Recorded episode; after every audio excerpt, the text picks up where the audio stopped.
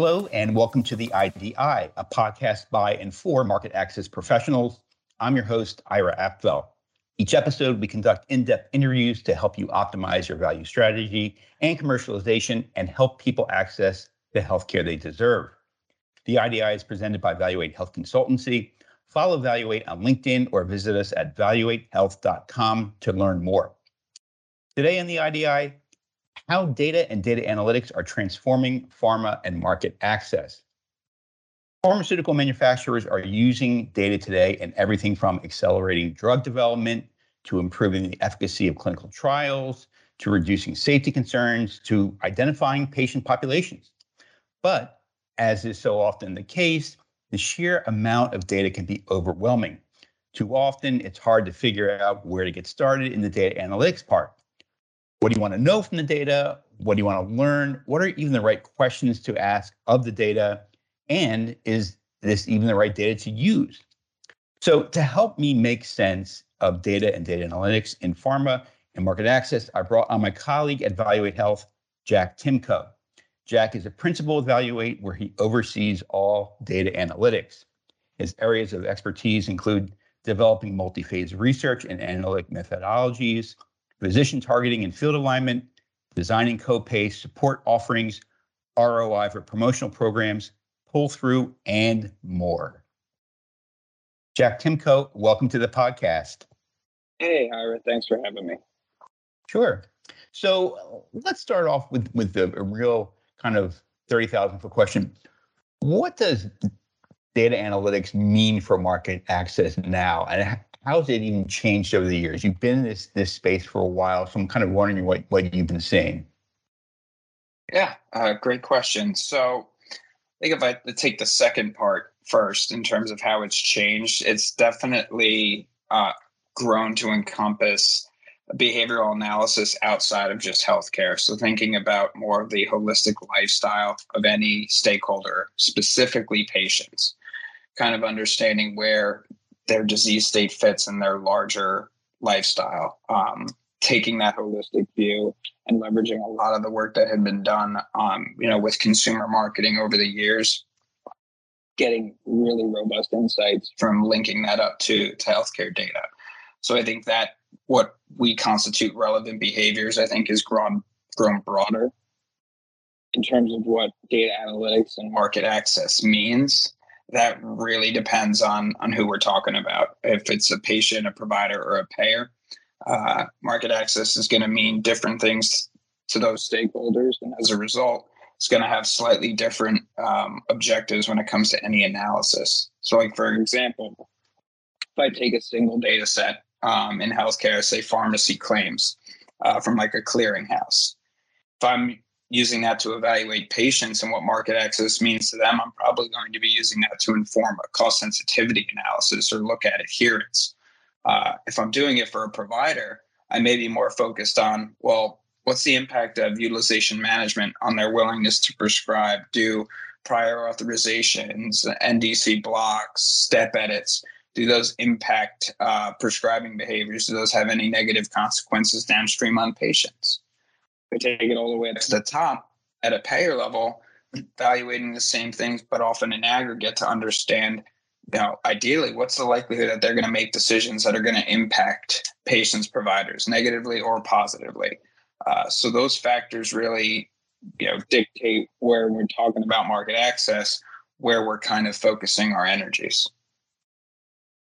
I'm wondering, too, has the scope of it changed over the years? Meaning, like you said, there's so many people or groups that you can focus on now, payers and patients. Was it all that way, or was it kind of more monolithic? And now it's getting really, really kind of granular? Yeah, the world was more siloed, I'd say. Maybe even as recently as 5 years ago, it was still often when we were thinking about supporting commercialization of a brand, everyone's thinking about their respective stakeholder. And I've seen changes, in our organization and manufacturers where it's become a lot more interconnected. People are recognizing the interdependencies and specifically the importance of, evaluating payers and organized provider groups as part of any overarching analysis. We may have omni-channel and the kind of the momentum that has in the industry to thank in part for the increased demand for this interconnectedness, but it's definitely become a bigger element. And as a result, when we're thinking about a business question now versus 5 years ago, we're often thinking about two or more of those three key stakeholder types. What do you think's driven that change in perception, where now you're kind of thinking of two or three stakeholders, and before it was kind of more just one stakeholder? I think part of it's efficiencies. Not wanting to duplicate efforts, specifically when you're thinking about any provider-focused activity, making sure you're collaborating. But I think, like I mentioned, I think it's omni-channel and kind of the requirements it has from an interconnected data assets, coordinating all your boots on the ground. Those elements, I think, are key contributors. Also, there's, I think, more first-party data contributors, including manufacturers themselves now, that are contributing to some of this interconnectivity, understanding, when one domino falls, what should be the next best domino to fall at an organizational level. Does that make it your job as a data analyst? Does it make it easier or harder that there's more data being collected from more different sources now than there were 5 years ago? I hadn't actually thought about it in terms. I think it probably would be easier in the sense that we're not as bereft of information as we were in the past. Mm-hmm. There are more options. There are still major gaps. Obviously, our healthcare data ecosystem is not ideal and is not interconnected. So there's always going to be gaps and limitations.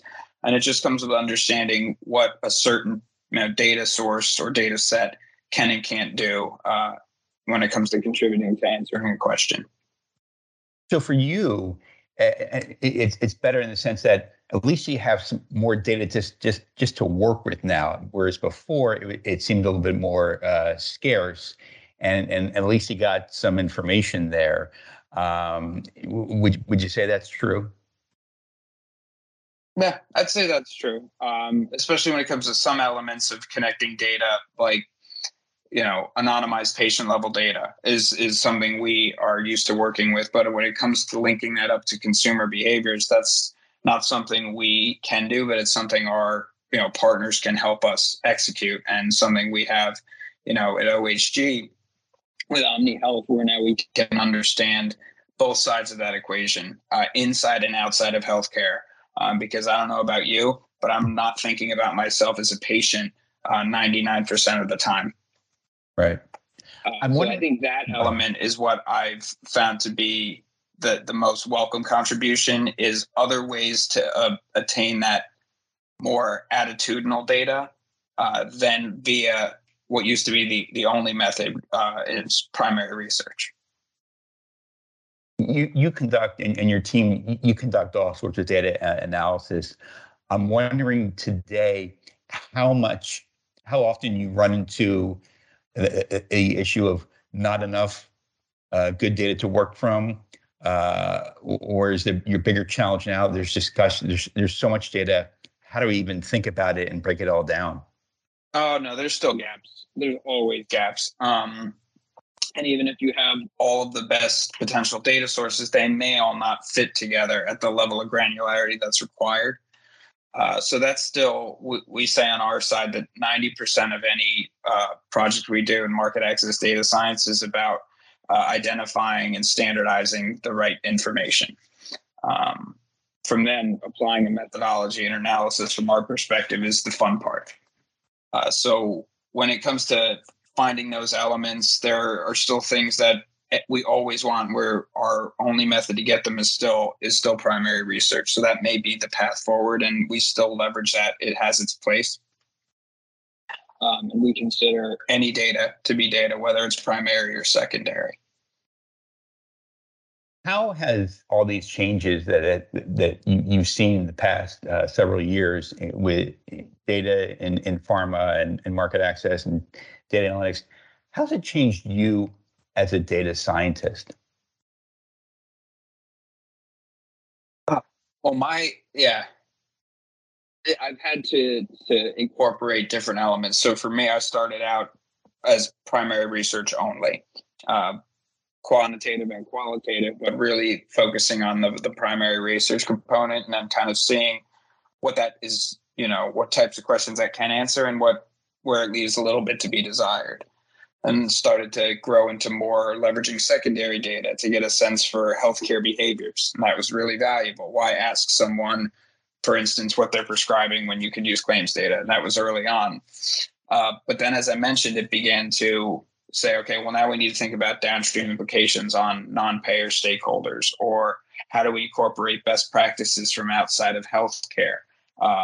So what started off as primary research and then more healthcare business analytics, commercialization analytics, then I had to end up learning a lot more about marketing and engagement and optimizing non-personal promotion and thinking about omnichannel.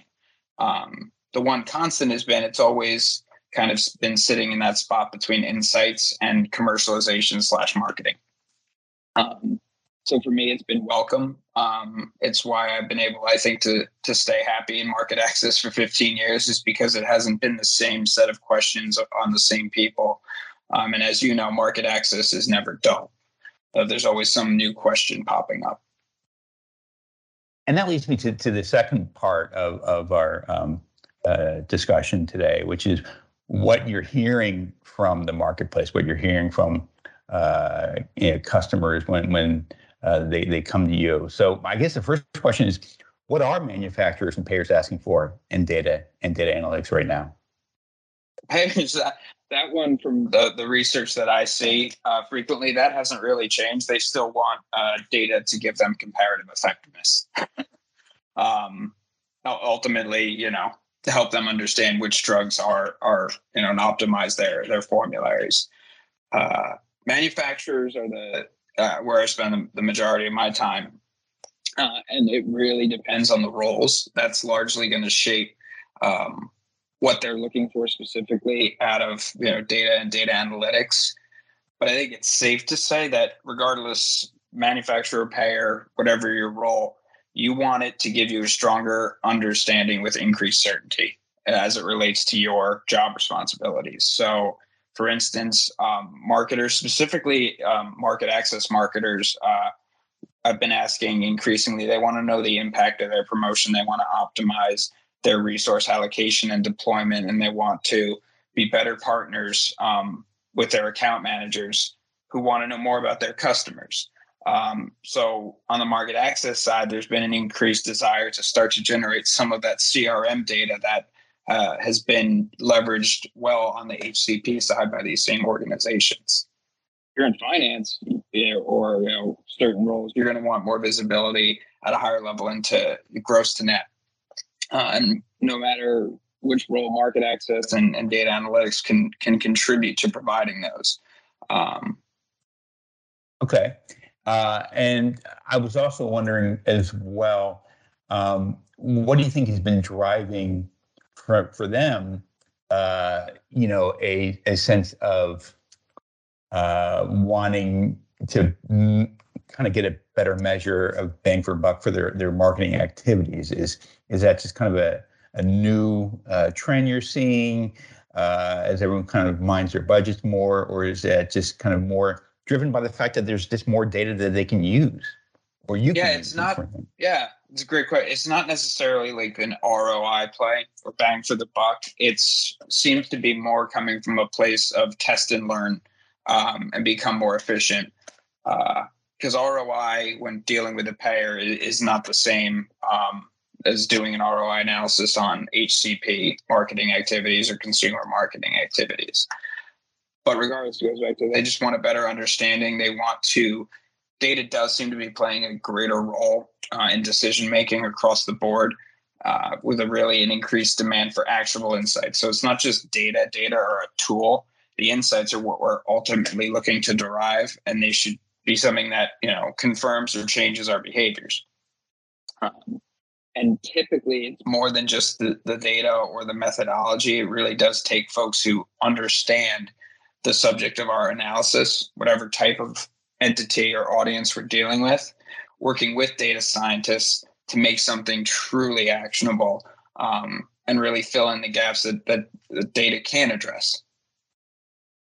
Do you find that with clients, sometimes they almost come to you and your team and say, hey, can you do this? Can you do this? Because they're just discovering like all the functionality you have and all the kind of the brain capability that you and your team have, that they become like kids in the candy store? Oh, yeah, you nailed it. Our favorite request is one that we haven't heard before, where we get to, you know, really leverage the curiosity that's inherent, I think, and necessary in this line of work. Really make anyone's question your specific question. And you get really geeked up when you find an answer. It's not always necessarily what you're looking to find, but it's always kind of a, I don't know, I kind of liken it to like finding a gem in a mine. Like that's how I feel, and a lot of the folks on this team feel when we find something interesting. Now, folks don't always listen or necessarily find it as interesting, but that feeling for me can't be beat when it comes to, you know, making the data talk, if you will. Yeah, I imagine, particularly if it's kind of a unique question that you and your team haven't received before, a unique ask, I guess. Half the fun is figuring out how do we even analyze the data? What are we even looking for? And even before that, where do we go? Like we've never seen this question. Maybe we're not familiar with a secondary data source. So we have to go and, you know, we meet with some vendors and partners and we say, oh, you know, this might be viable. So you get to sometimes evaluate, you know, new lands, if you will. You also get to start thinking about, okay, what's the right methodology to address this question? Will the data line up and support and fuel that methodology? It's putting that plan together, which is, for me, one of the most high energy moments.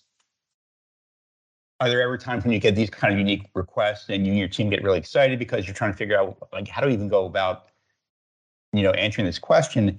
And then you do it all, you plug and chug, you find an interesting, or to you anyway, an interesting finding. And then, you know, your client says, thanks for that. Does that ever happen to you? Oh, every once in a while. Sometimes we're confirming something they already know. But while we don't necessarily, you know, it's not a full-fledged insight for us, it's helping confirm or substantiate if we find anything else different in that data set. And we had an initial insight that did confirm or align with expectations, then our new element that we found may have some potential value. So while insight A may have been confirmatory, insight B could be something new and unique, and those always feel really fun to deliver. I should also ask right now at this point, how much of an obstacle is it for you to do your job and your team to do its job in terms of you know, privacy measures for patient data? Is that a big challenge for you? For us, it's not, given that we focus primarily in market access and as a result are rarely taken down to any true patient level analysis. At most, it would be fully anonymized patient level claims data that we would be assessing, and that would be solely for the purposes of understanding patient segmentation as it pertains to payers, or things like switch behavior across payers, some elements that require us to aggregate anonymized patient level data, but those are absent any identifiable information. So the privacy doesn't affect us too much on the healthcare data side, nor really across the board outside of our primary research work, where we do have, you know, privacy of our research panelists and participants. For secondary data, because we're largely evaluating how an organization behaves as an entity, it doesn't largely pertain to what we're evaluating in the data sets we work with. You've talked in the past about taking a backwards design approach to your work, meaning starting at the end and asking what you want to really know, at least when you're working with clients. Why do you take that approach? That's ultimately what we say. Any data is there just as a tool to address questions and business challenges. So if you ask us for a piece of information, you'll get just that. What's this number? X%. If you ask us a question, though, we're going to give you an answer, or present us with a problem, we're going to give you a solution.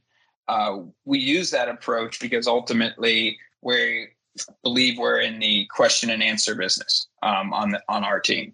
We're thinking about what do you want to know? And we don't effectively start with any assumptions if we're getting to that point. What are we trying to answer? What are we trying to solve for? What's our hypothesis that we want to test? Then from there, let's find the right data sources. Let's apply the right methods. Let's conduct a rigorous analysis and thorough testing. And then let's interpret the findings with a larger team. Do you find that with clients, I guess particularly with new ones who you've never really worked with before, part of the challenge is saying, like, what do you really want to know? Because a client might say, well, I just asked what I want to know.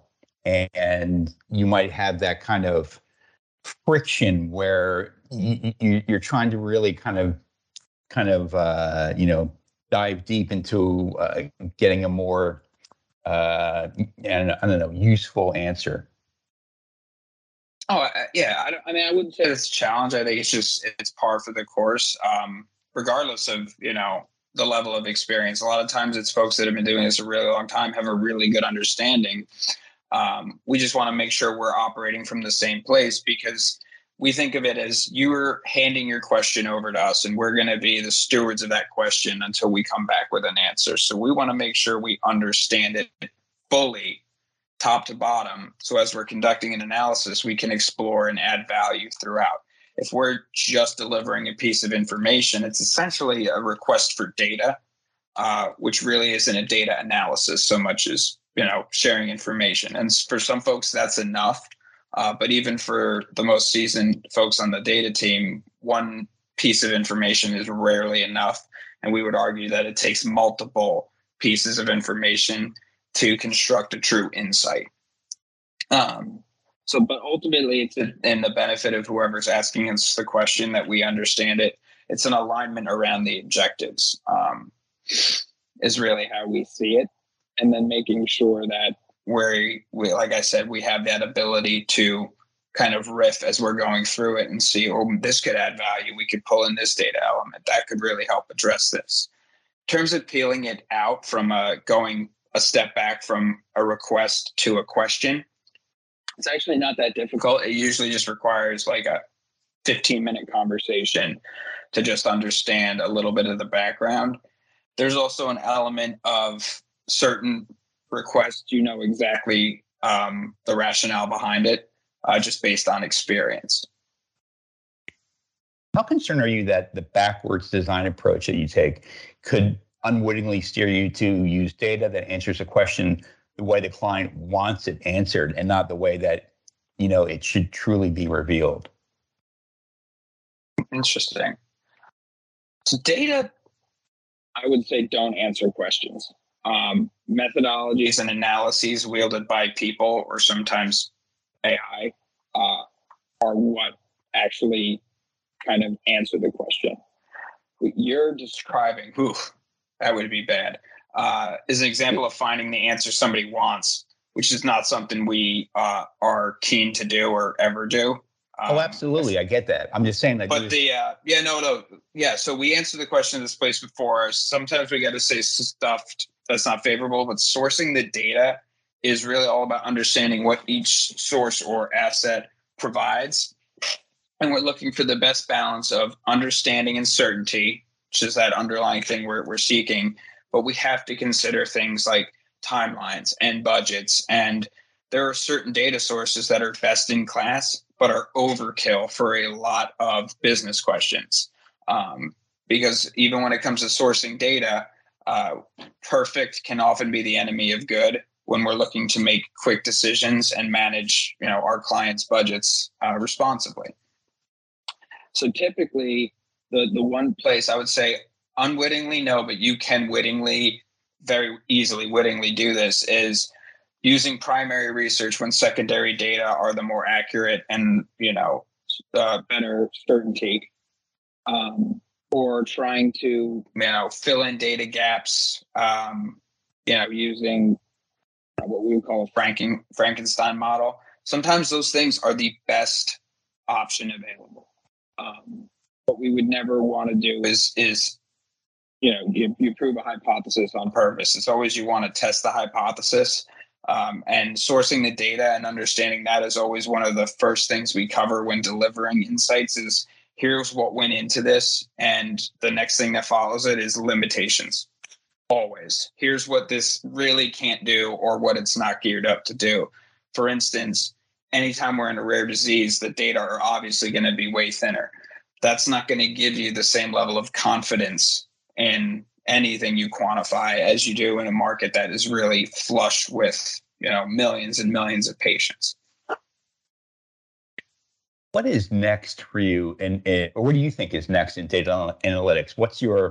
Wouldn't that be great if we could do this kind of scenario?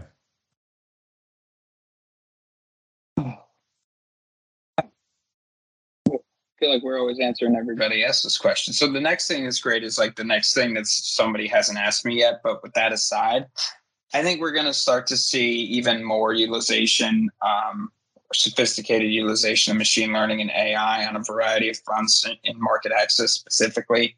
I think areas like value-based care and omnichannel are obviously major drivers of the interest there. But for me, I like it because I'm a fan of efficiency. And I like to take a hard concept and execute it elegantly so that people can sleep at night and go home to their families. So kind of striking that nice balance, efficiency and cool insights are really what gets this group out of bed in the morning. And I think we're going to continue to see more and more opportunities to apply that to a variety of different structured and unstructured data sets. And that last part about the unstructured data sets is that's where we're going to continue, I think, to see more and more strides, is more and more things that were just disparate pieces of information are going to start being turned into data sets or sophisticated business logic, because someone has to train an AI. And that still requires human beings that have an understanding of what that AI needs to be answering through its processes. Last question for you. What is your advice for manufacturers who want to use data and data analytics for market access? What should they do and what should they avoid?